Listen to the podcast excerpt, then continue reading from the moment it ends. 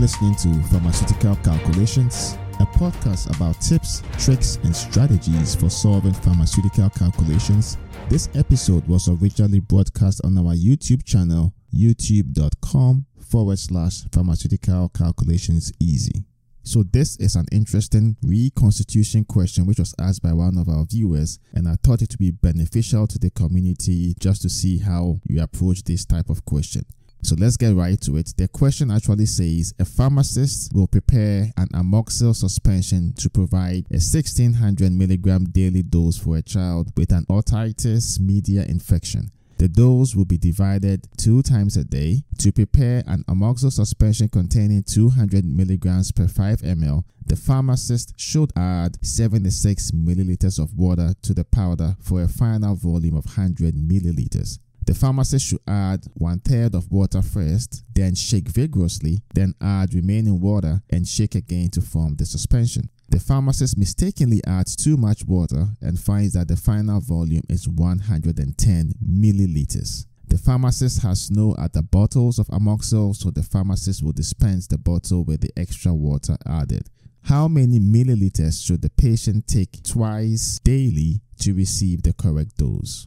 So, considering how worthy the question is and the information that has been provided, the first thing that most students tend to do is actually quickly try to write down the reconstitution calculation equation. That is, final volume equals volume of diluent plus powder volume because they expect to find the powder volume.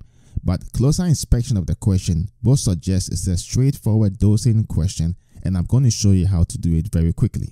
So, in terms of strategy, the goal is actually to determine how many milliliters will be given twice daily. So, we need to actually know exactly how much volume the patient will take for each dose. So, in terms of strategy, the first thing we need to do is to determine the actual amount of amoxil that is originally present. And the way we do that is to make use of the concentration that has been given, which is the 200 milligrams per 5 ml, and the final volume that results. So we start off with the 200 milligrams per 5 ml. And when we set up a proportion to determine how many milligrams is actually present in the 100 ml solution, when we solve for the unknown, which is x in this instance, that will give us the original quantity of amoxil that was present. So we can go ahead and do the math. So X equals 200 milligrams times 100 milliliters divided by 5 milliliters. And that is equal to 4,000 milligrams. So this 4,000 milligrams represents the quantity of amoxil that is used to prepare the suspension. So now that we've determined the amount of amoxil that is used to prepare the suspension, the next thing that we need to do is set up another proportion and this time that proportion would allow us to determine the volume that is needed for the patient to get the correct dose. And the way we do that is to make use of the fact that the 4000 milligrams, which is the amount of amoxil, will now be present in 110 milliliters. And this volume is coming about, and that's because the pharmacist actually added too much water. So what that would look like is we would take the 4000 milligrams, which once again is the amount of amoxil that is used to prepare the suspension. So we have 4000 milligrams,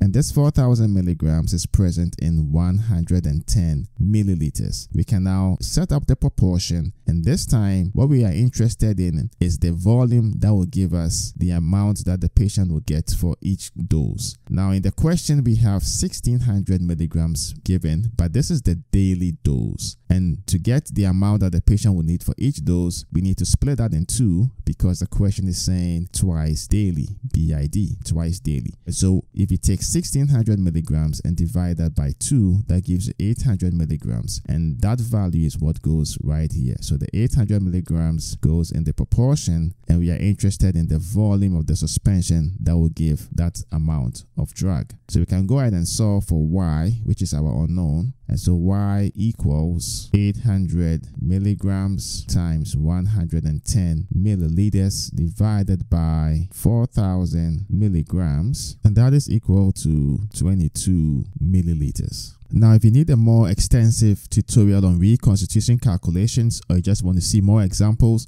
I'll put links to videos in the description and I'll link it in the cards as well. Thank you for listening to today's episode from RX Calculations. You can find all the episodes on our YouTube channel, youtube.com forward slash pharmaceutical calculations easy or as articles on our website at rxcalculations.com.